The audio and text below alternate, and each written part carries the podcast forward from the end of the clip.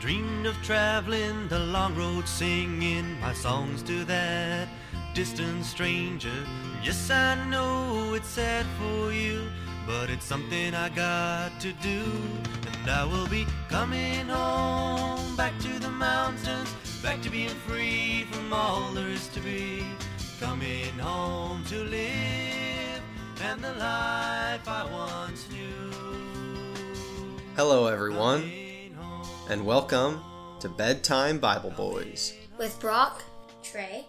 and Theron TJ. Thanks, Thanks for, for listening. listening. We love you, Mom.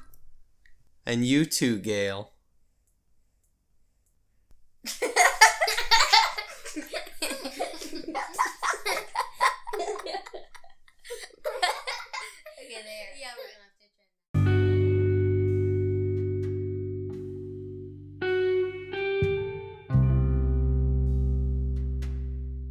Trey, what does the word repent mean to you?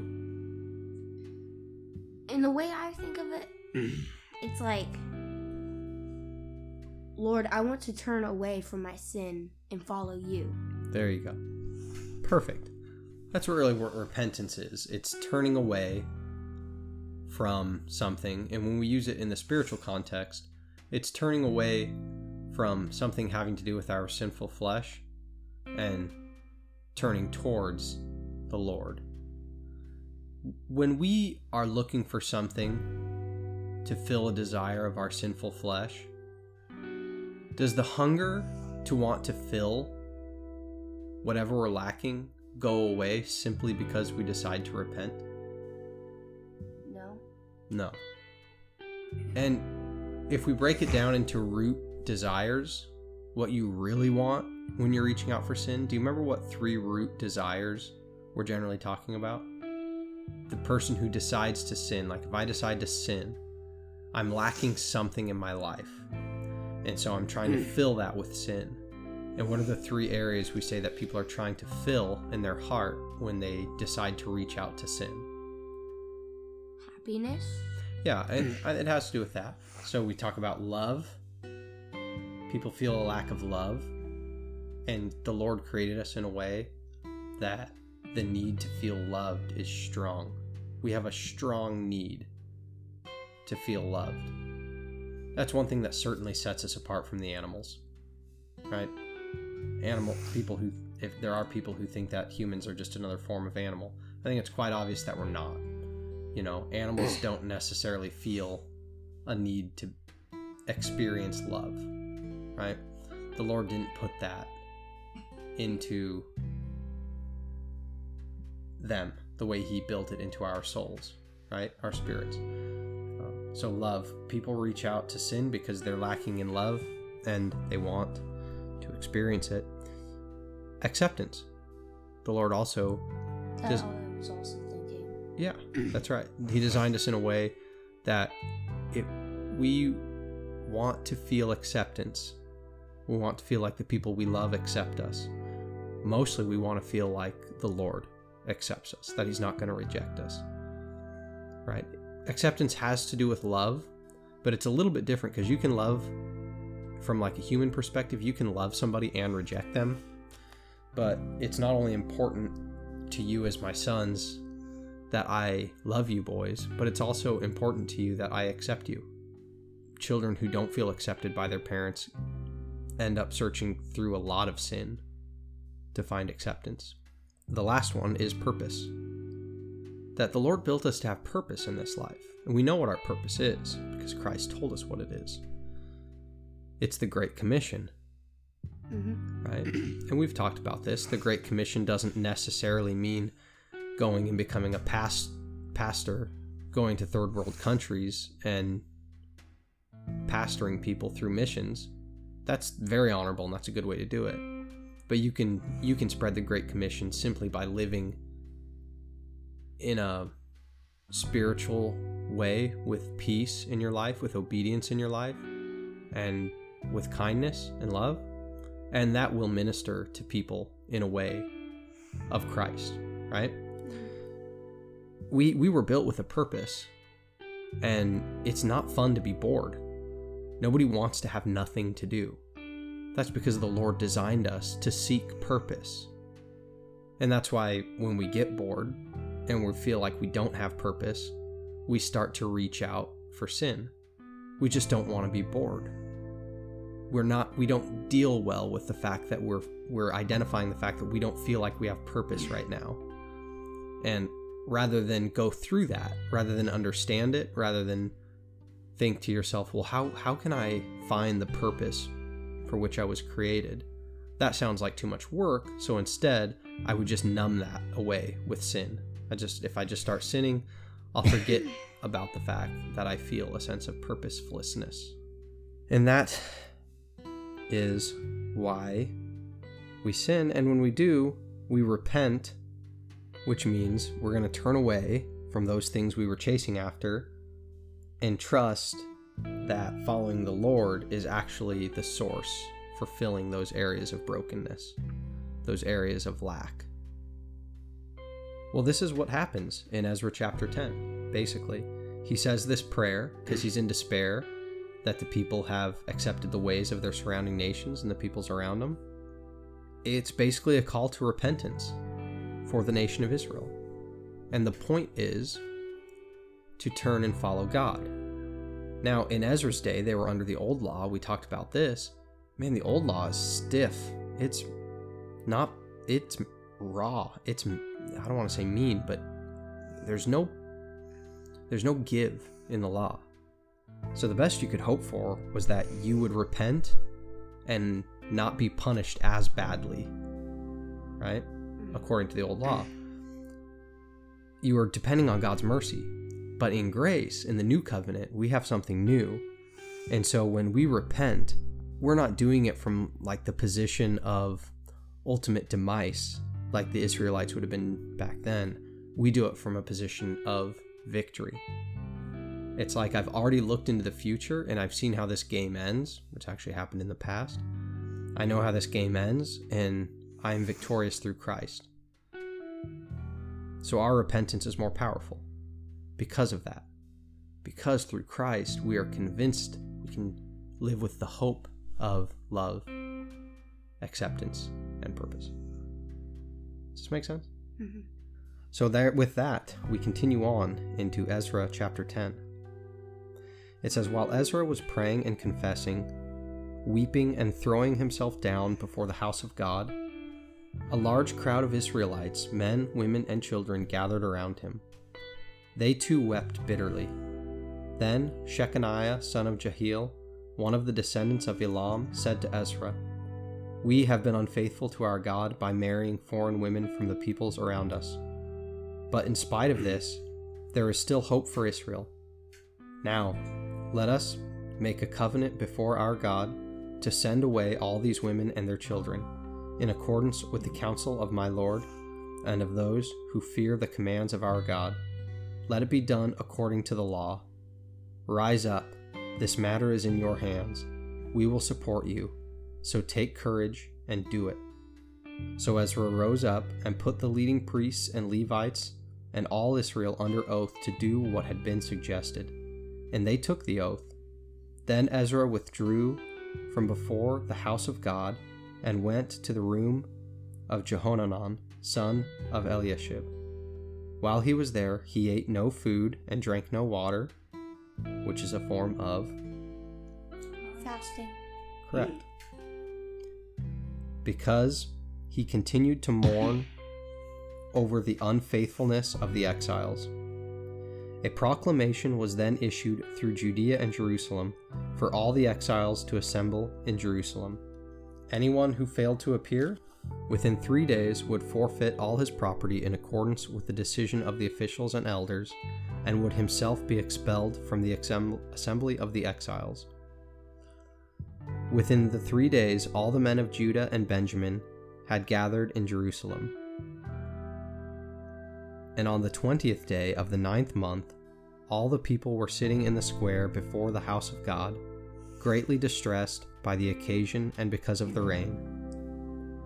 Then Ezra the priest stood up and said to them, You have been unfaithful.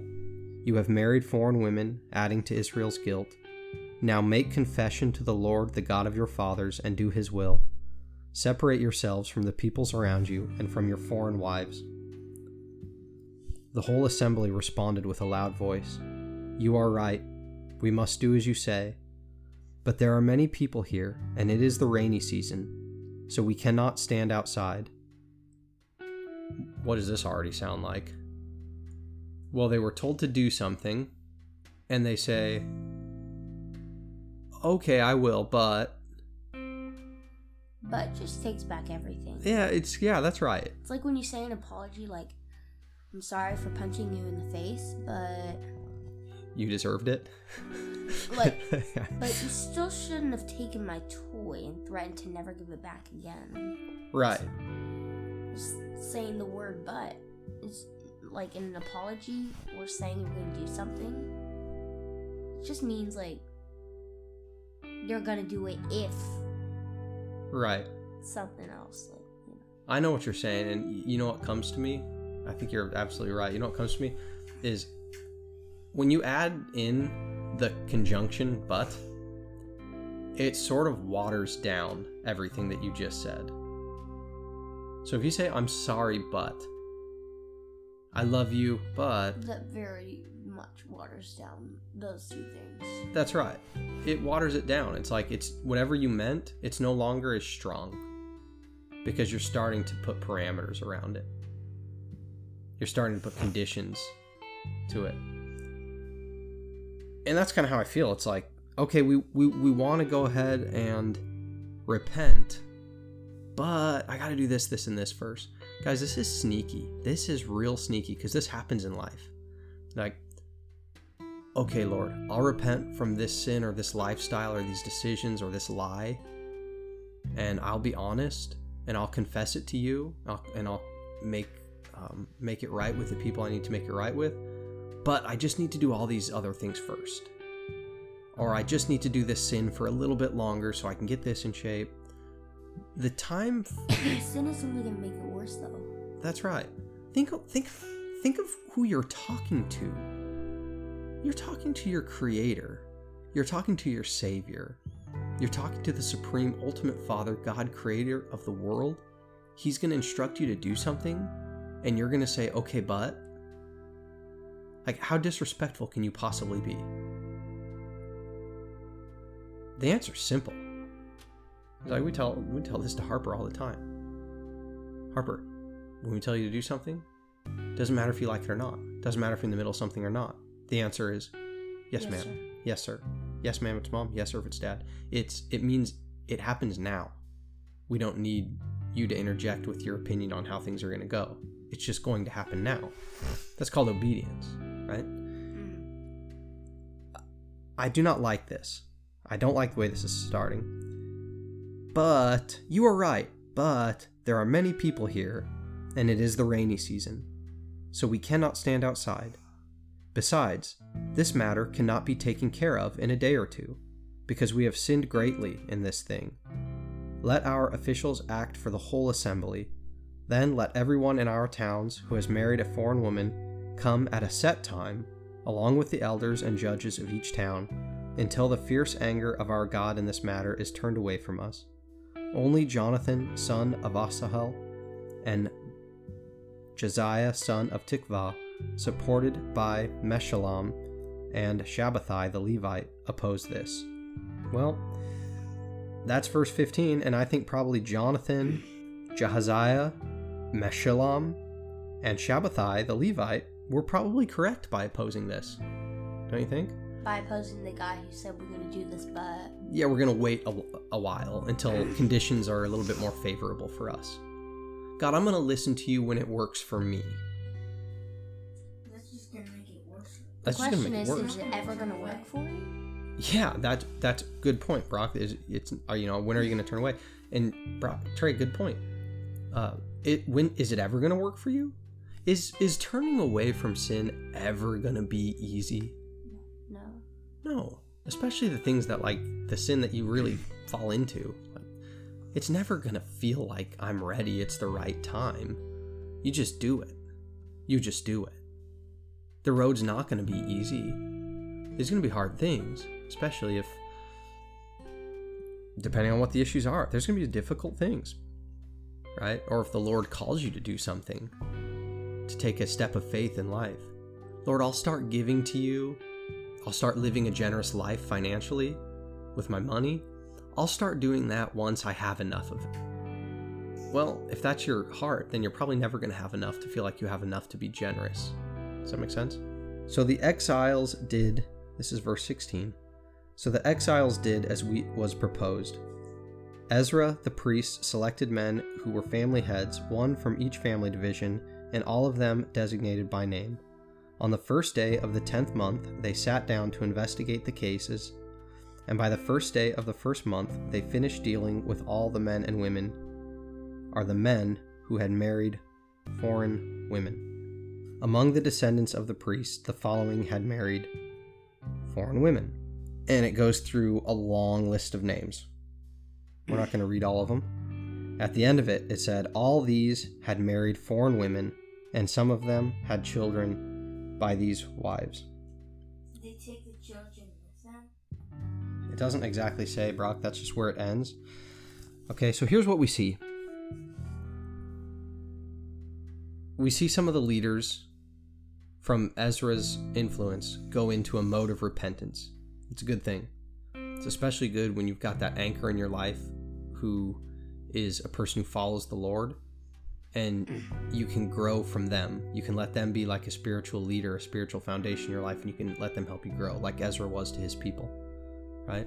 Ezra recognized something was wrong. The other leaders agreed with Ezra. It took them into a position of confession and repentance. Confession and repentance is good. To understand that you need a savior, you first have to be able to confess that you have sin in your life, right? That without a savior, you are lost. I need saved.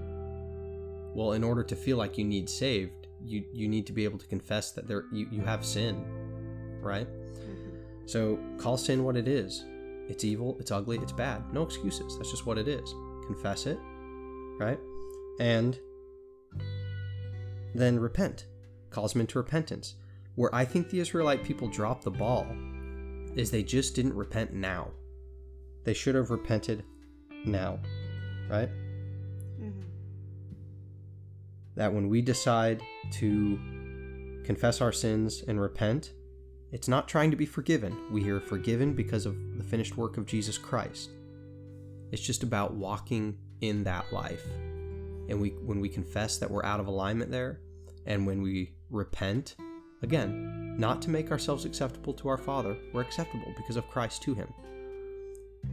When we repent, because it doesn't feel good to live in that lifestyle, because we want to follow our Father and walk in his light, let's do it now. Don't come up with excuses. Don't follow the masses. You blaze your own trail and you repent now. Everybody has excuses. This world is full of them Yeah. People make excuses for everything. for everything. Well, I don't know. I'm just the construction manager. okay. That was super funny. Maybe we'll elaborate that on another episode. We are. It was a good night. I thank you boys for your attention. And I love you boys. Love you too. You guys are good kids.